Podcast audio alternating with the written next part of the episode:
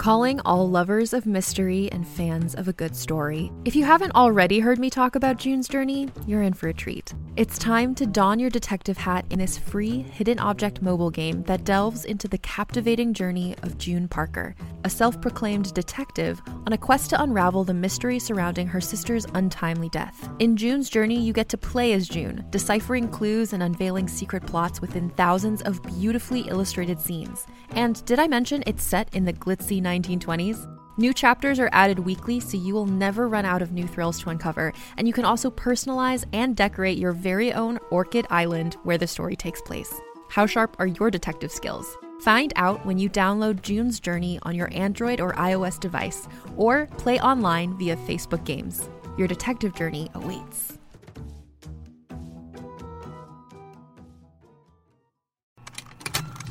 Contained herein are the heresies of Radolf Burntwine, erstwhile monk turned traveling medical investigator. Join me as I uncover the blasphemous truth of a plague ridden world that ours is not a loving God, and we are not its favored children. The heresies of Radolf Burntwine, coming January 2nd, wherever podcasts are available.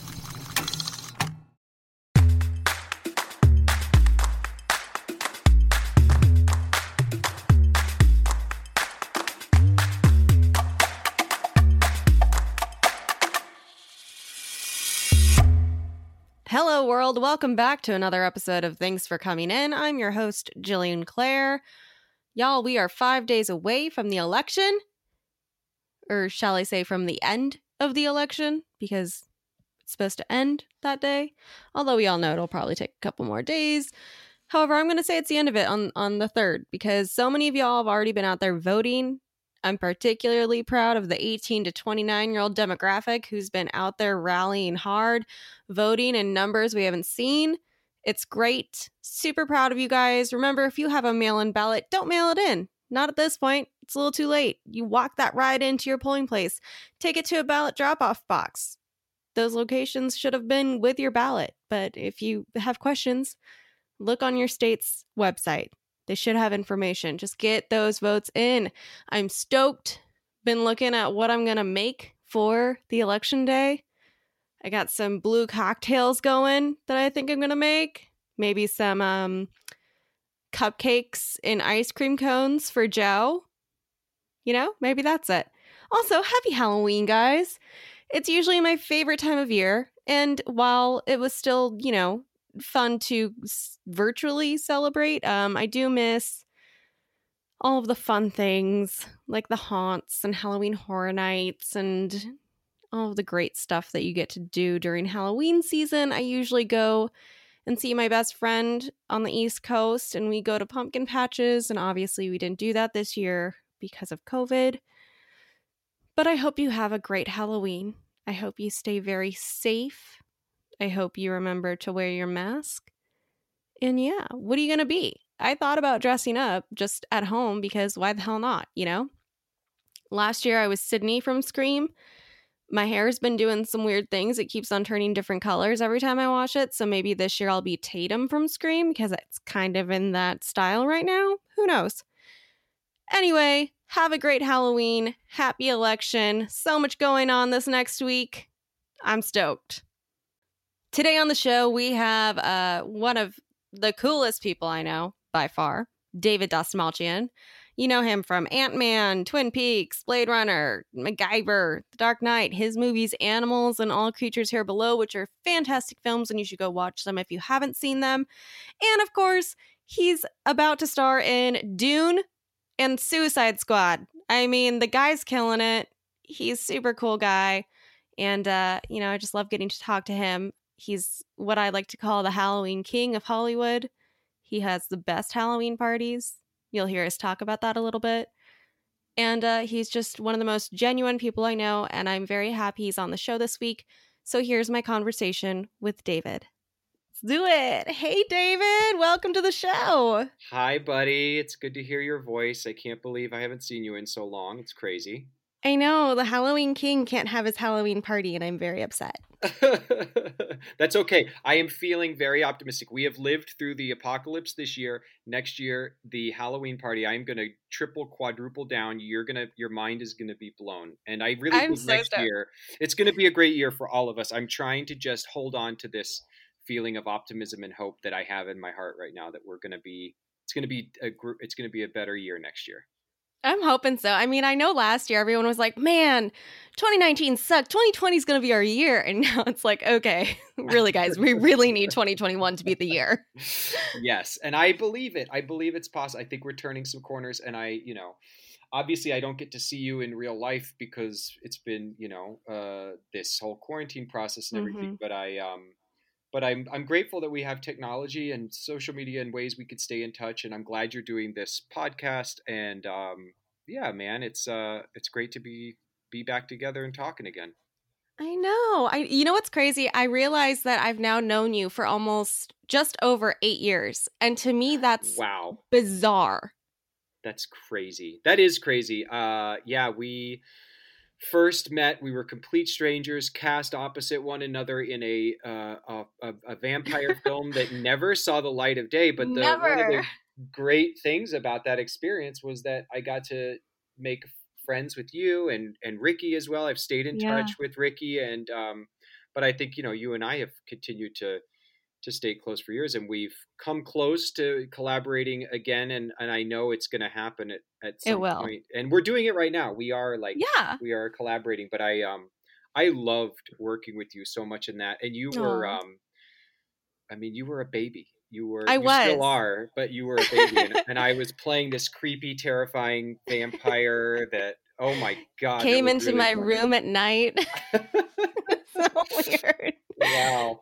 I know. I think I was I was 20, I think, when we did that. Yeah, I was 20. I was a baby. I have to I see if at least Ricky will get us some stills and some photographs of that because I'm sh- I would love to share that at Halloween time. I've got pictures of my makeup from that time, but I don't Mm. have any um any stills of like you and I together. That would be really cool, right? Yeah, I mean, I think I might have some. I feel like somebody sent them to me. I'll I'll go through my files and see if I have any that I can send to you.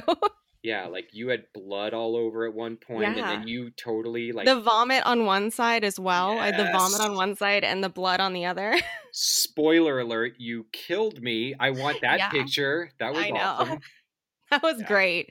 With that fun little like twist that we did, the um the stunt that we had to to do when it was like 30 degrees out. Oh my god, yeah. So and you were really sick. Do you remember? Oh my gosh, I now we're just doing a walk down memory lane. But I just I was super sick. I felt really bad for you because you were like sh- shaking and like you had a really bad uh, cold or flu, and um, we had to like get pretty close. And I was like, I felt really bad for you, but I was also worried that I was going to catch whatever you had. I know. had. like, hey, I'm sick. Do you want to make out? I don't know. oh man, oh, the good times. they were. Um, so tell me, you know, I've discovered on this podcast that I know so many people in the industry and so many people that I'm friends with, but I don't know how they got their start, which I think is kind of bizarre. So, what got you into acting? Sure. I grew up in Kansas, in um, the suburbs of Kansas City, and I was always entranced by movies and theater. And my mom took me to see my sister in a high school production when I was very little of um, The Mousetrap. It scared the pants off me, but I loved it. And then I was just this big fan of the Muppets and everything. I got on stage in kindergarten to sing a song, forgot the lines, ran off stage, swore I'd never do it again, but you know, over time, my mom kept, eh, you know, taking me to plays, and I used to love watching, especially like speaking of vampires, like creature features and horror Yeah. movies when I was a kid. And so, I the summer after my parents' divorce, I was really very down, very depressed, and and Mm. and and it was really bad time for me. And I was only in, you know, going into sixth grade, but boy, it was Mm. dark. And my I said to my mom, I don't want to play baseball. I didn't like playing baseball. The guys that were on my team weren't nice to me. I said, I don't want to play baseball. She said, That's fine. You don't have to play baseball, but you have to do something. So she took me and I, I wanted to audition for a community theater play, which I did and got in the chorus of Joseph and the Amazing Technicolor Dreamcoat Oh, yeah. and um, continued to do plays at school. And then um, you know, like a lot of people, I I wanted to go and study further in college, um, Mm. but I didn't think it was realistic that I could go study acting. So I was um, pursuing a football scholarship uh, in college, and A I football scholarship? Yeah, I'm I sorry. was- I don't think you can hear this, but my mouth just dropped to the floor.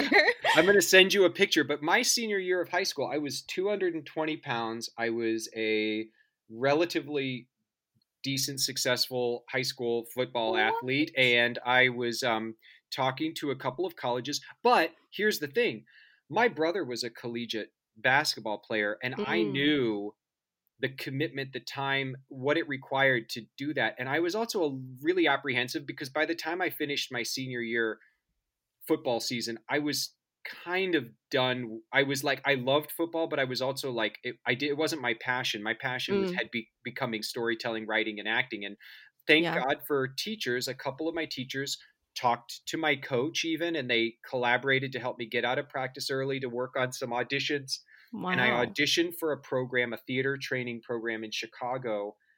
I not only got accepted, I got the scholarship I needed, and that's when I started my my journey. I I I, I went to De, DePaul's Theater School, which is an incredible um, training program, and I um I studied very very hard there, and then um yeah, that started Wow. my path. I, I still can't get over the football thing. just try to imagine you playing football. It doesn't make sense in my head. Isn't it crazy? I see I see Count, Count Crowley, you know? I don't see football. you know what? I was sneaking out to. Um, I mean, I was very committed to my team and to playing, especially my senior year, because there was so much riding on the line. But I was also in student government, which you probably wouldn't believe. Nice. I was a the the president of my senior class. And see, I could see that. I could see that. Okay, well, in order to fulfill my duties as president of the senior class, I had to do a fundraiser for the project graduation, which was like a Students Against Drunk Driving night to celebrate wow. graduation. So to raise the money, I came up with this idea. I'm so cra- I was crazy back then, but I came up with the idea that we could turn the entire high school into a haunted house, which people would pay to come.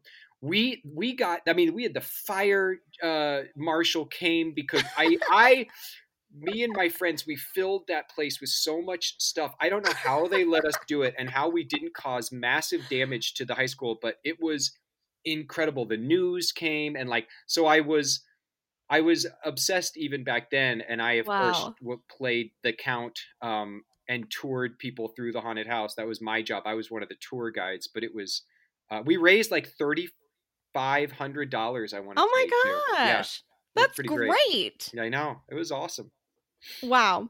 So you go to DePaul's, is that right? And then and Yeah. then what? Do you come So- out to LA? I was I was in Chicago. I, I I finished the theater conservatory program, and and you know, going back to that fifth sixth grader who was struggling with depression, that Mhm. that battle was never addressed properly and and I and I speak openly about this but he, as young as 12 years old I had my first like really dangerous ideation and note Mm. writing about suicide and I was wrestling with which I think is a combination of both the trauma of a messy divorce by my parents, a the trauma of all of my older siblings all of a sudden being out of the house, the Mm. the trauma of having a very um, abusive alcoholic grandfather, the Mm. The biological and chemical genetics that I was born with. You know, there's there's so Yeah. much that goes into play with depression, but it was never addressed properly. And sadly, when I got to Chicago, the stress of the training that I was doing, I was I didn't have any healthy outlets, so I was a Mm. full time addict and alcoholic, and I found um, opioids when I was uh, like a freshman in college, and I was able to be a very successful. You know, I got good grades in college. Mhm. I I was in almost every play that we put up. I was very committed to the art, but I was also a functioning opioid addict. And Yeah. by the time I got out of theater school, I was on this path where like agents were recruiting and I was, you know, getting some opportunities, but I the bottom just dropped out and I kind of dropped off the scene for quite a while and I was a full-time um, heroin addict and went through a really really dark and near death um, battle with both addiction and depression. And by the grace of God and by many miracles, uh, I was able to get clean and sober. Which, mm-hmm. when so so then let's fast forward to now I'm in my mid 20s.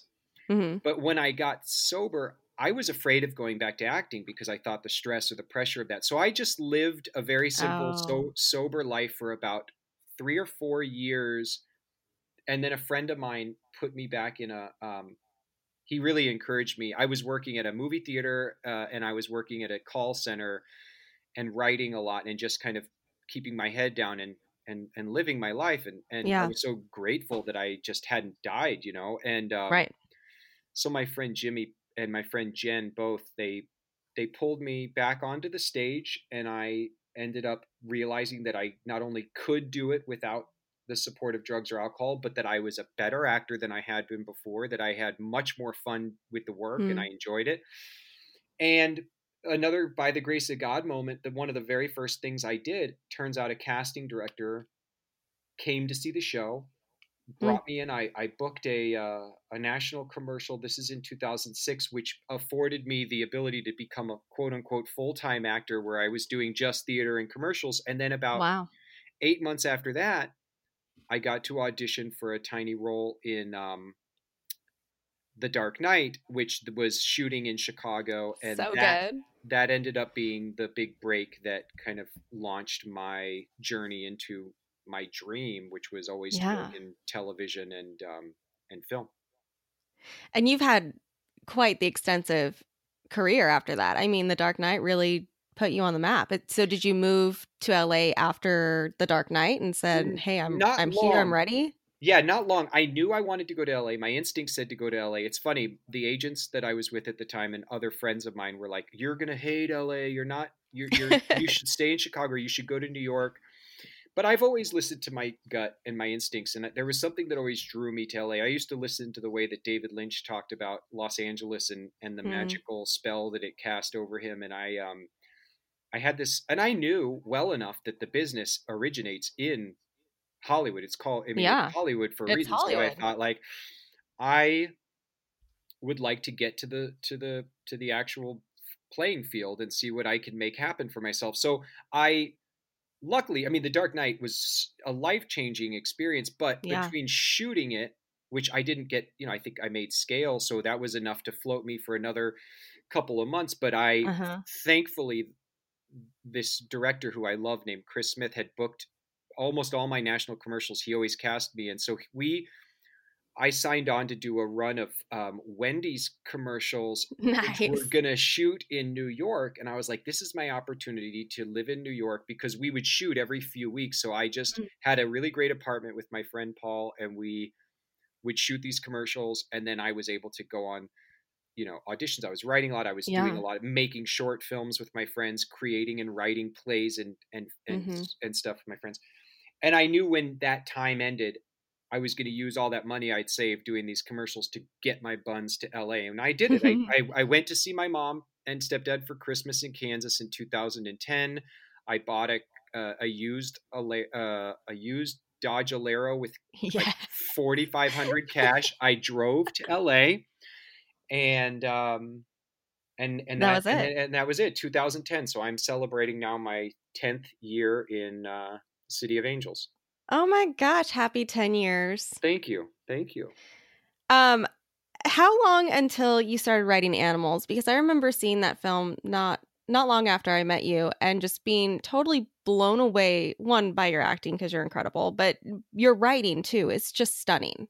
I love you. Thank you for saying that. I so when I wasn't acting and I was working at the call center and I was working at the movie theater, I was determined that if I never got to get back on stage or in front of a camera, I was going to write. And so I was writing and I've it's always been a practice of mine to write down my goals and to write down my ideas and try to journal as much as I can and the first some you know i'd always read because i was reading like how to write a screenplay books and save the mm-hmm. cat and all of the yes, you know, all those cat, all those books things.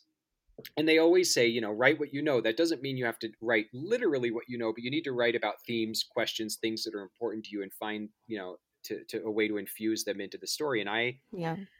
and I had been through a, and was going through a really tumultuous relationship. I dealt with a lot of guilt over having, you know, been a, a white male of privilege who still ended up, you know, squandering his opportunities and becoming an addict. I was dealing with just so many feelings uh, that I didn't know how to to to write into a script. And I thought, well, why not write a fictional, you know, but but but based all on my own experience journey of these two people who were in love who are at that place where it's like do we stick this thing out together and and and and survive or is there a point where sometimes you have to get on your lifeboat and and swim off into the Mhm. distance and so I, I started working on the script and it I wrote and rewrote and would ask friends for notes and wrote and rewrote. So I started writing it in 2006, probably on notebook paper. And then I learned about how to do I was trying to write it in Word documents and then and then centering and aligning was so strange. and then I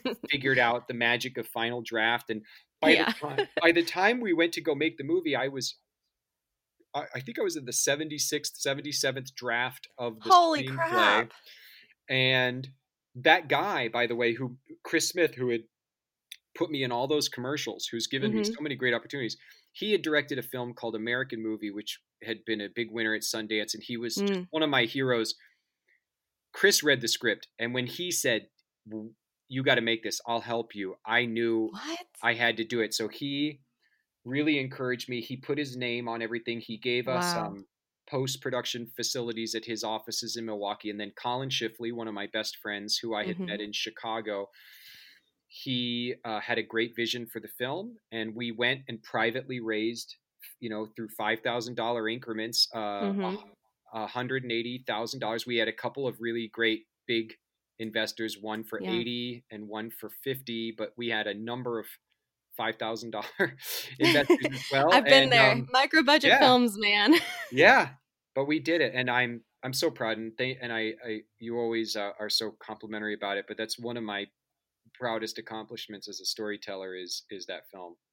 and it it won so many accolades and it went to so many places. I mean, you premiered at South by, is that right? Yeah. Yeah. We went, we went to South. That's, by- It was so weird. amazing. we finished the we finished shooting in um in uh, September of at the end of September of 2013 Eve and I had found out weeks before we were engaged but we weren't married Mhm. yet we found out weeks before that she was pregnant and we were like oh my gosh we were broke I had at that point like 3 grand in our combined checking um yeah.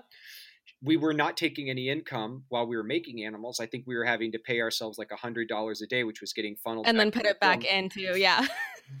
But by again the incredible luck, miracle, grace of God, however people listening choose to look at it. Um, I mean, you can't discount the power of luck in this business. Sometimes a, Mhm. mo- a movie that I had auditioned for and booked and had worked on called Prisoners had come out while we were filming. So we go back to LA and I'm scrambling thinking I'm about to be a dad. I need to Yeah. actually make some money. I need to get on some, you know, good commercial auditions. I need to figure something out.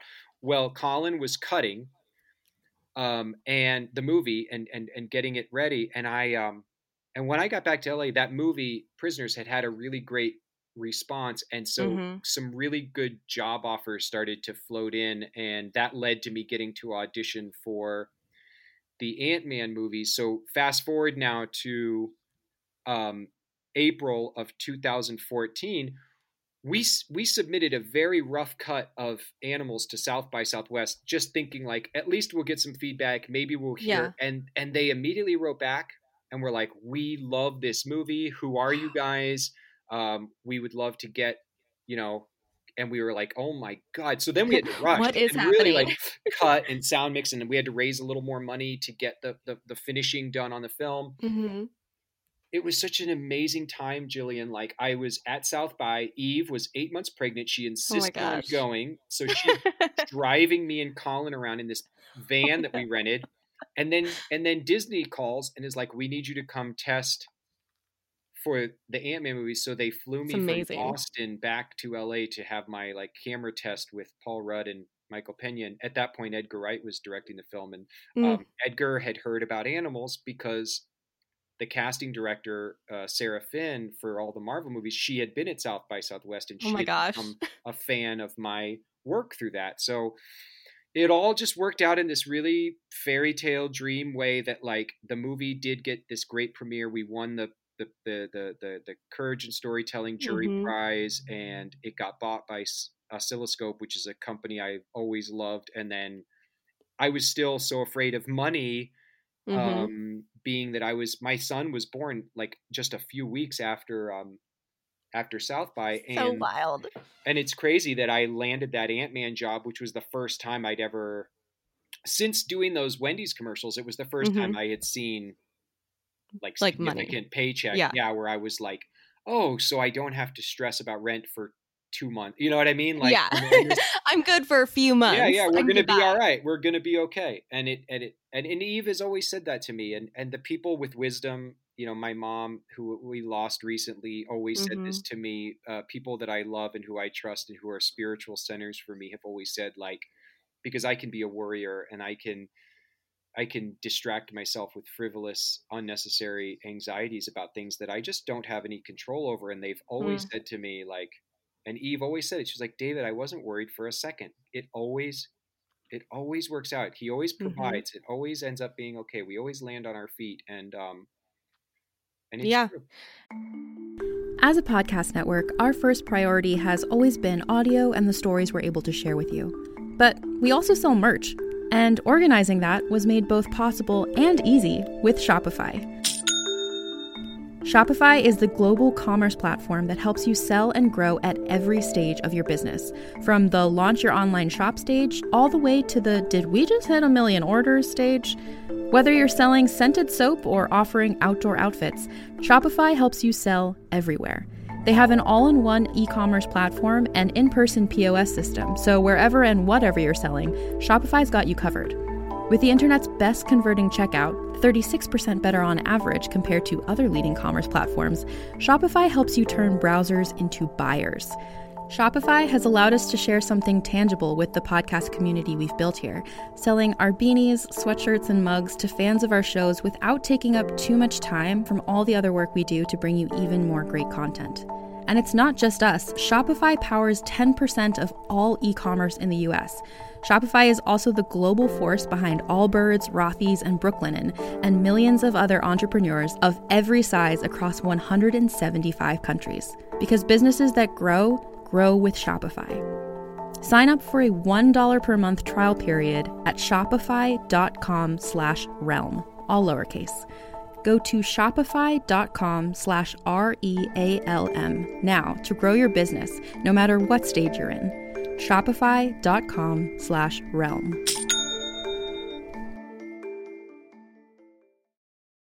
Hey there, this is Justin Bartha. I made a funny new podcast, King of the Egg Cream. It has the greatest cast in the history of podcasts with actors like Lewis Black, I'm torn by my feelings for two women. Bobby Cannavale, You can eat it, or if someone hits you, you can put it on your cut. Melanie Lynskey, I wonder what these marvelous things are that look just like boiled chicken feet. Jason Ritter, I can break things and pick locks and kill people. Michael Stuhlbarg, The whole point is to inspire people that they should make themselves better. Ari Graynor, No, don't whet its appetite. What are you, an idiot? me, Justin Bartha, That's not just any egg cream, that's a Lemke's special. and all narrated by the hilarious Richard Kind. This is the story of Harry Dalowitz and how he rose from nothing to become New York's King of the Egg Cream.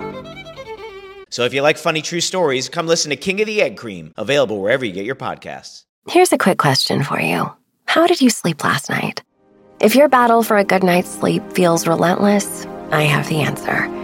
It's a podcast called Sleepwave with meditations and hypnosis created to help you fall asleep. My relaxation techniques will help you feel calm and ready for sleep with soft music that will help you fall asleep in minutes. Most listeners never hear the end of an episode. So search Sleepwave on your favorite podcast app and find out why over a million people have fallen asleep to my voice. It's true. I've always had that weird thing too where I'll I'll start freaking out for a moment about money and then I'm like, I don't know how it works, but somehow I always get it get things done. So it doesn't really matter. I'm not going to spend my time thinking about it. I'm going to figure out ways to actually go make money. Yeah. Yeah. Yeah. I mean, we could sit here and talk literally all day about everything you've done between like Blade Runner and Twin Peaks and Bird Box and now Dune and Suicide Squad. I mean, it's like you exploded and it's so freaking cool to watch it. Uh, like I love man. it. So Um, blessed. It's it's amazing. It's amazing what you've been able to do and all the things that have come your way.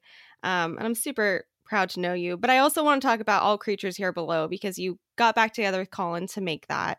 And it's another really special movie that everyone needs to watch. Thank you. So so we were going to promote animals. Um, we were on sitting, you know, crammed in the back of um, a very crowded plane. Me and Colin and Eve. This was, um, and we had Arlo with us. We were going to go to New Mexico for a film festival to show the movie. This is maybe four or five months after South by Southwest. So we're on our way to the um, to the uh, a really wonderful film festival that was um, uh, raising funds for um, for people struggling with substance abuse and addiction. And um, oh, I, I'm mad at myself that I can't think of the name off the top of my head, but maybe we'll put it in the in the in the details of the podcast. Later. in the anyway, notes, yeah. so I we get on the plane, and I had been living with this idea this script for years about um, to me a journey that in many ways reflected my love for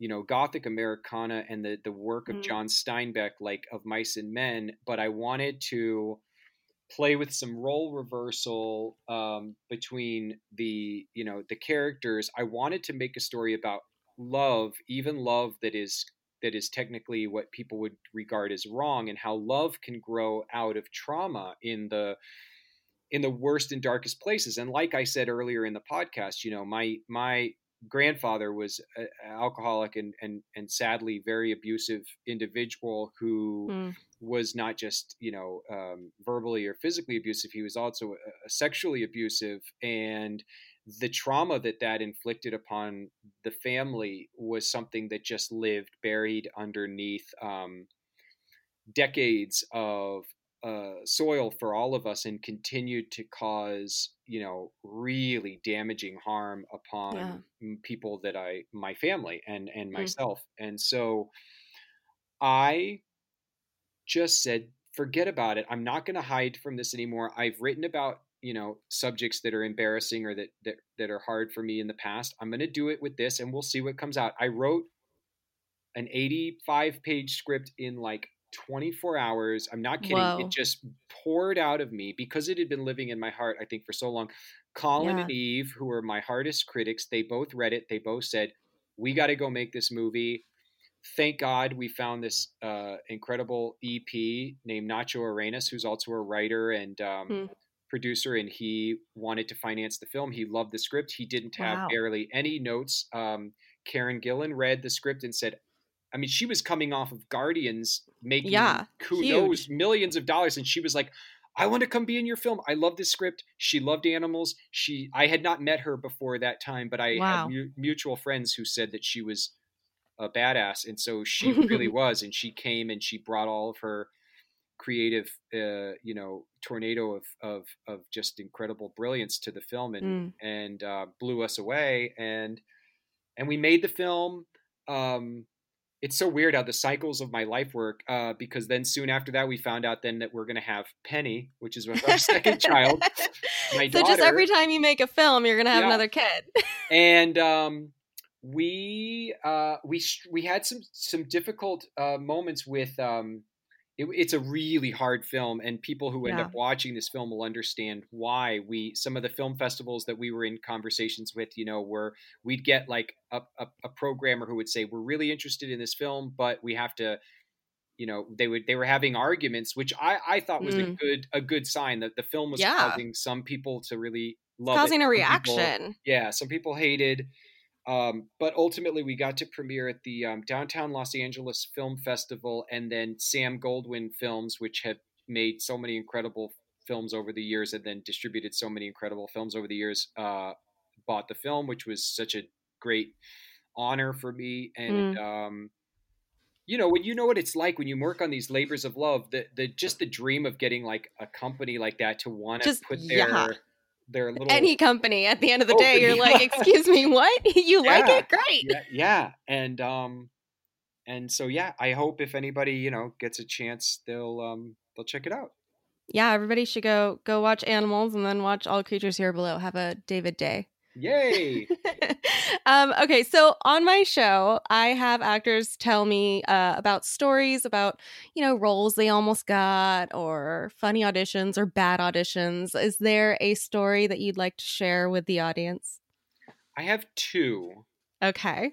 One is um, they're important stories, and I, I, I think they're good to, to, to share with people. Um, one of them is it was a bad experience, but it's funny Mm. now looking back on it. When I I had already shot my role in The Dark Knight. It had not Mhm. come out yet. I was in Chicago still. I was doing a wrapping up a production of it was either the Glass Menagerie or no no no. I was I had I had you know I I, I need to correct myself. Okay. so it's April of 2007. I had auditioned for The Dark Knight. The part that I auditioned for was one of the clowns at the beginning of the film, and Oh. um, and so they had shot that scene. So I had been devastated to realize that I did not Mm. get get the role right I, I was Mhm. really sad so about a month later but i was in i had just started uh, uh, rehearsals for a really um, powerful production of othello at the writers theater in chicago so i was going to be doing that for the next couple of months so i kind of licked my wounds i'm a you know huge comic Yep. book nerd so whenever i had time off i was sneaking down and trying to get pictures at the batman set and like i was still like you know but i was I was sad that I didn't get the part, and and about a month later, I got um, a last minute audition. I had to leave. We were in like Tech Week for Othello. Oh, I had to leave a little bit early to go without. This was before cell phones and PDFs were sent. You had to like go pick up your sides, you know. Somewhere. Mm-hmm. Oh my god. Yes. And it was for a new Larry the Cable Guy movie. And I drove fr- I, from this audition or from my my my tech rehearsal at the theater, and it was a nighttime audition. They were squeezing me in at the very end. I was racing through traffic to get to this Larry the Cable Guy audition. It wasn't at one of the regular casting directors' offices. It was just they had pre-production rented an office somewhere in downtown in Chicago. So I get there, I get to the lobby, I sign in, I get the the sides. Mm-hmm. And because of my last name, one of the struggles I faced in Chicago, especially for film and television, almost any audition I got was either for a terrorist or a um, like a cab driver. Uh, Yeah. I was only given auditions for film and television by like ethnic characters. That wasn't true Oh, for the co- the commercial casting director, but for the rest of casting directors. And I always kind of was frustrated because yes, my you know my last name is Iranian. My dad was born in Iran, but I Mhm. am a blend of Irish, Italian, Iranian, English. Like I don't define myself by any Right. Um, particular uh, you know nationality or race. So. Mhm. I always wanted to get to audition for these other roles, and it's isn't it ironic that it took John Papsidera, L.A. casting director, who everyone said L.A. was so surface, who comes to Chicago, and he's the person that cast me in a non-ethnic role in a movie. you know? but anyway, so this Larry the Cable Guy audition, I look at the sides, and I immediately get that sick feeling in my stomach. Here's the Oh, scene. God. The scene is a motel clerk who owns a motel who has who is written to have a pretty goofy, uh, silly dialect. I'm Mhm. guessing that they they were like non specifically some you know uh, Indian or Pakistani type of character. Right. And then Larry the Cable Guy is going to walk in to get a room. And I say, you can't get a room without a credit card. He doesn't have a credit card. And we go back and forth about how if you don't have a credit card, you can't get a room. So then he pulls out this fake badge and says he's with the Department of Homeland Security. Oh, and if I don't give him a room, then uh, he's gonna have to call his bosses. And then, of course, the joke is I immediately hand him a stack of towels and like some some, some key cards or whatever. yeah. So I walk into the room, and the people there, I don't remember who it was, is probably the director, the producers. Uh, Larry the Cable Guy was not there, but um, Mm. they, you know, uh, were nice enough, but I, my heart was not in it, and I wanted Yeah. to just leave. And I said, um, you know, he said, well, uh, we heard you were maybe we heard you were coming from somewhere, and I said, um, yes, I'm in the middle of Tech Week for um, for Othello, and um, I did a take of this of this scene, and I just felt so gross. And then I said, um, I have to get back to to tech rehearsal. I, didn't, I couldn't do uh, I couldn't do it again, and I and I left. And it was um, and when I left, I said, I don't want this. I don't want to be. I don't want to do this. Um, Right. I I just it's it's not right for me. And thank goodness you guys. Uh, you know, um, three months later, Othello closes in July. Don't forget my first audition, my only audition for The Dark Knight, except for my my. I had auditioned on one day in April, and the next day come in for a callback with the director. Um, That was Mhm. in the beginning of April. In Wow. July, we Jeez. closed Othello. I had no work lined up. I was very stressed, and my agent called and said, "You've been offered a role in The Dark Knight. They don't. Oh my a gosh. secret role. They won't say what it is, um, but you know, yada yada yada. So that's. I think it's a great story for actors to hear because you just you have to listen to your to your gut. You have to Yeah. trust your your instinct and. Um, sometimes we it's our jobs as actors to force or to to find ourselves in the material and to say yes to opportunities. I've always believed you should say yes to opportunities because you never know what can come of the opportunities. But there are times when you really have to listen to your heart and your gut and then go, Yeah, I don't think so. Yeah. Yeah, there's I mean there's definitely been uh, roles where it's just you read it and you're just like, "Oh, I don't I can't. I don't want to be a part of that. I'm good. Mhm. I'm Mhm. good." Yep. Oof, but Dark Knight came out of it, kind of, Woo! sort of. I mean, out of that That's what it was timeline at least. Yeah. And Yeah. uh, how much more amazing of an opportunity and how much more of amazing of an experience that was than um, whatever it was that I was possibly thinking that might be a good opportunity for me. It's like I Mhm. don't know. I don't know. None of us do what what tomorrow. The tomorrow isn't promised to us. We don't know what's Mhm. going to happen with our lives, our careers. We just we know that we have to keep trying to do our best and to listen to our hearts and to try and be the best people that we can be and do the best work that we can be but it's um that I'm really grateful that I learned to listen to the instinct out one other fun quick story was I Mhm. uh, again being broke um, so we had finished filming animals uh-huh. I went right away and got got an offer to go be a guest star on a TV show, which ended up giving me like ten thousand dollars. So that covered me for a Dang. couple of months. It was great, but then it's December, mm-hmm. and now I'm back to like having two grand in the checking account, going, "Oh my god, I wanted, um, you know, to." Um, oh, eh, eh, I keep screwing up my stories. Okay, Uh-oh. it's 2000.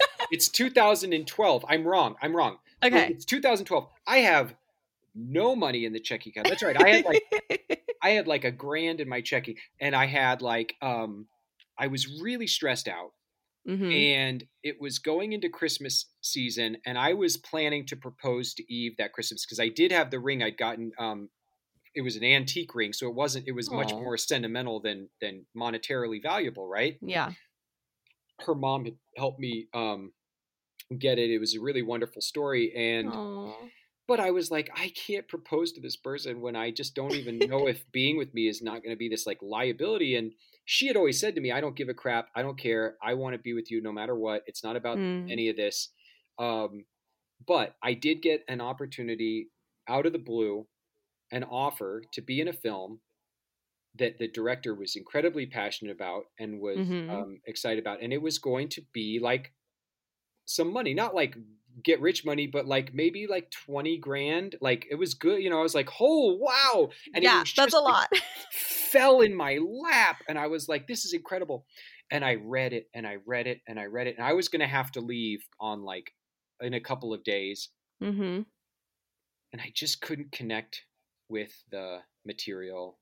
I Mm. just, I felt terrible because I didn't know a how to say no yet, and I also knew that I that this was this this director's dream project, and they were so Mhm. passionate about it. So if I didn't, I just the script didn't make sense to me. I couldn't really figure out what was you know what it was about or what I was supposed to be doing, and I thought if I just take this for the money and I have these negative feelings about this character, I'm going to do a bad job, and that's not fair Yeah. to this guy. And so it was very, very hard for me. But I ended up turning it down and going, you know, like a week later, like, what did I just do? What a fool I am! Because you know, I've always said I got to listen to my gut, but I also have to say yes to every opportunity. Well, Mm-hmm. So I'm sitting there on a Monday, scratching my head, going, I don't know what I just did. What a fool. I was um, looking for part time jobs uh, online, and my agent Mhm. called me and said, you have can, this is a really cool project. We just got an audition for you at Barden Schnee Casting. Um, we need you to get over there, you know, by in like four hours. Um, Oh my and they, gosh. they sent me the sides, and I loved the scene. It was such a cool scene. Now, mind you, if I had said yes to that other film, I would have been on a plane at that moment, Right. flying uh, away to go make this movie, and I never would have been able to do this. So I get the sides. I went right into my closet because I knew exactly what this guy looked like. I knew exactly what he s- felt like, what he moved like, how he spoke. I combed my hair. Eve drove me to Santa Monica Mm-hmm. go into Barden uh, to the to the office, and and in there is Rich Delia. I don't know if you know Rich. He's a casting director in LA, but Rich had been an assistant. He now has his own office, but Rich Uh-huh. was one of the first people in 2010, 2011. I used to go to all these um, workshops where you, know, Yeah. you get to do a workshop for cast directors, and he had always said when I did his workshop, like, I'm going to bring that guy in someday. Well, he brought me in for this, and it was.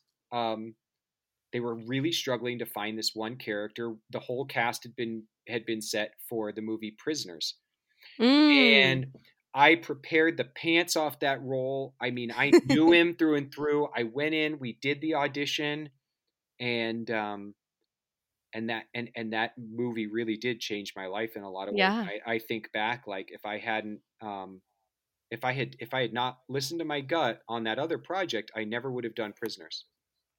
Wow. That's wild. You would have had a completely, possibly a completely different life. very different. I really believe because again, like I said, Edgar Wright, his awareness of me came from The Dark Knight, certainly, but also Prisoners in a big way, and then Animals being at South by, and and the fact that he put me in Ant Man, even though he Mhm. ultimately left that film. Peyton Reed kept me, and that movie, those movies changed changed my life, in uh, as as some fool would say, bigly. Bigly. That's so cool. I love stories like that. yeah, it's It's a just, it's so nice to hear that when one thing doesn't work out, it's because something better is coming around the bend. It's true. It's true. It's really crazy, man. Um, yeah. Wow. Um, before I let you go, you have to plug your comic book because it's great and I love it. Thank you. Um, so, you know, we all have to be our own. What do we have to be? Our own campaign managers, our own advocates, Basically, our own, like, our own we have chief of staffs. yeah as as you know creative people that's our duty now i have been living with this idea about a horror host turned monster hunter for decades and i've been collecting comic books for decades and i i work on the tv show macgyver as the the villain murdoc and hmm I had been writing and writing and thinking about ways I, I saw this horror host as superhero, you know, becoming a woman in my mind. And then I started to really flesh out the story about four or five years ago. And I, and my wife Eve, who I really trust her opinion, always said it was her favorite idea that I had ever come up with. And, um, Mhm. and I was on set with the producer, or I was actually at a rap party with the producer from from MacGyver and and, and, a, and a huge creator of television, and I said I have this idea for a TV series, and um, could I get some advice on how to pitch it? And he asked me to come by his office and I did and I and I told him about the idea and he wanted immediately to be a part of it and he sent it over to Dark Horse Studios and Dark Horse Publishing wow. and they um they met with me and we and they said that they were they loved this idea and they thought it would make a great comic book series and eventually something that we could possibly develop into either um, a television or film project and mm-hmm it's been a dream come true, as you know, since you've read it, and I hope everyone out there will get a chance to check it out. It's called Count Crowley, Reluctant Midnight Monster Hunter. It's from Dark Horse Publishing, and it is about a woman who wants to be a serious news broadcaster but becomes uh, the host of the horror creature feature because she is just such a mess. And it ends up that the person she replaced was one of the last appointed monster hunters in the world. And we find out if this is just bad luck or if she actually was fated to become a true monster hunter and and I love this because it blends all the stuff that I love about 80s nostalgia, horror host, creature features, monster movies, horror movies, comic books, superheroes, but at the same time, it deals with the issues that really are important to me, which yeah. are addi- addiction, depression, and codependency. And um, and yeah. I I'm really proud of it. So thank you for letting me give it a shout out. I I hope of course check it out. Yeah, I I love your comic book. I love that you have a comic book, and I just I think that everything you do has a really special flair, and. I hope everyone becomes as obsessed with you as they should be. thank you. Yes, I I yeah I I that's a nice sentiment. Thank you. Yes, and if of not course. obsessed, I hope you guys like me and and will check out what I do. But I um I'm very proud of you know 18 years of being clean and sober if you're listening to this right now yeah. and you, are struggling and you don't believe it's possible i believed the same thing i used to look at myself in the mirror and say the world would be a better place without me and by the time i was finally able to get the help that i needed ask for help it's free it's out there you could get sober you can get mentally healthy i promise you we need you in this world we want you to stay around we need you to be a part of this with us and um, I hope I can entertain you in some way during your journey. Aww. Oh man, now I'm gonna go cry. um, where where can people follow you on social media if they aren't following you already? If you if you got about half the alphabet, uh, I my last name is very long, so it's at Dastmalchian, D A S T M A L C H I A N, uh, as Kevin Smith would say, this Smolchin, Dismalchin. Dismalchin. Dave Dismalchin. That's yeah, amazing. At Dismalchin, there's also an at Count Crowley on Instagram, and um, be on the lookout for Dune and Suicide Squad coming later Woo-hoo! this year and um, or next year, and um, hopefully you oh, yeah. and I can do this many more times, again. Jillian. Yeah, yeah, again, and hopefully one day we'll be able to have Halloween parties again. Oh, we oh oh we will. Were you there? The, do, you remember the séance? Yes, the séance was amazing. I just uh yeah, I just was looking at pictures of the séance and um oh, there's so many fun memories of those parties. I yeah. Wait. Yeah. I know. I haven't had like a yearly tarot reading in a few years and I don't even know what to do with my life anymore. And we get some good ones, don't we? Yes, so good. Oh, goodness. Halloween, my Halloween king. Thank you, David, for coming onto the show. So nice to catch up with you. Thank you. Thanks again to David for coming on the show. It's always such a pleasure to catch up with friends on this show. It's it really makes it special for me because mm, obviously since we're in this pandemic, I haven't been able to see people. So it's nice that uh that I'm able to talk to friends. I like it.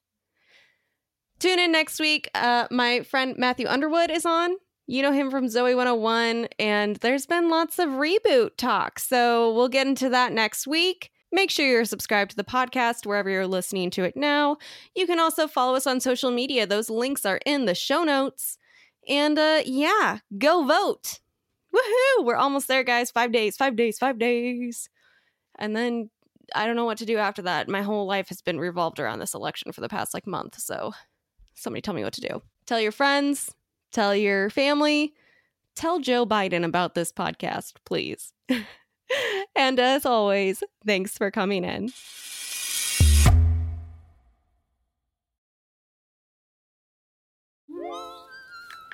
Hi, I'm Alexis Ohanian. You may know me as one of the co founders of Reddit. But more recently, a large part of my identity is being a father to my two wonderful daughters.